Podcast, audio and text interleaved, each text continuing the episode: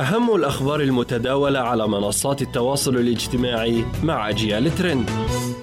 أهلا وسهلا بكم مستمعي ومستمعات أجيال هذا أجيال ترند معكم حنان محبوبة. عاد اسم الفنانة المصرية شيرين عبد الوهاب ليتصدر مواقع التواصل الاجتماعي في مصر والعالم والدول العربية بعد تضارب الأنباء حول دخولها لمصح نفسي لتلقي العلاج وسبقتها أخبار حول تعرضها للضرب من قبل شقيقها.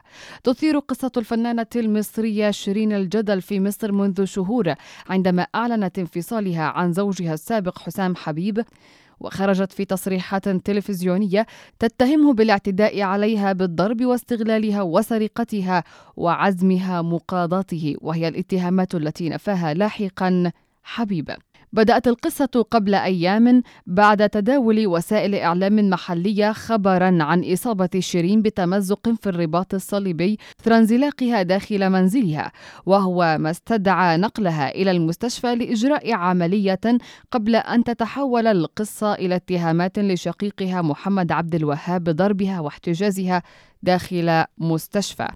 لكن في مداخلة هاتفية مع الإعلامي عمرو أديب في برنامج الحكاية. قال محمد عبد الوهاب شقيق الفنانة شيرين إنه نقل شقيقته للمستشفى على أيدي متخصصين لعلاجها من إدمان المخدرات ونفى أن يكون قد ضربها أو اعتدى عليها. وأكد شقيق الفنانة أن حسام حبيب هو السبب الرئيسي في تورط شيرين في الإدمان وتدهور حالتها الصحية والنفسية. هاشتاج شيرين عبد الوهاب. عاد إلى مواقع التواصل الاجتماعي فقد انقسم مغردون بين التعاطف مع شيرين والتعامل معها كضحية والصدمة من فعل تعاطيها للمخدرات. الكرة الذهبية وبنزيما تابع عشاق كرة القدم حول العالم حفل الكرة الذهبية لاختيار أفضل لاعب في العالم وهي مناسبة كروية ترعاها مجلة فرانس فوتبول الفرنسية. كما كان مت... كما كان متوقعا توج نجم ريال مدريد كريم بنزيما بجائزة الكرة الذهبية ليصبح أول فرنسي يفوز بها منذ أن حصل عليها زين الدين زيدان قبل نحو ربع قرن. وأصبح بنزيما البالغ من وأصبح بنزيما البالغ من العمر 34 عاما أكبر لاعب يتوج بهذه الجائزة.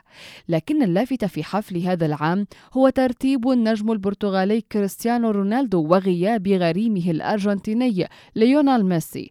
ففي الوقت الذي احتل فيه رونالدو المركز 20 لم يتواجد ميسي بين المرشحين للجائزة رغم أنه أكثر اللاعبين تتويجا بالكرة الذهبية.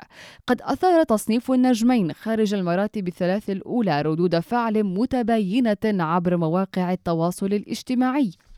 فجاءت التعليقات عبر منصات التواصل الاجتماعي في مجملها مشيدة باللاعب الفرنسي ذي الأصول الجزائرية وتحت وسم الحكومة وهو اللقب الذي يحلو لعشاق الكرة إطلاقه على بنزيما.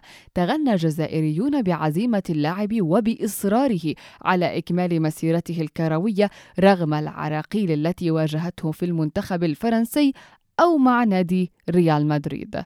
يجد بعض المغردين العرب في مشوار بنزيما قصة ملهمة ونموذجا رائعا للتغلب على الضغوط وحملات التشكيك. إلى هنا نصل إلى ختام أجيال ترند. تحياتي إلى اللقاء.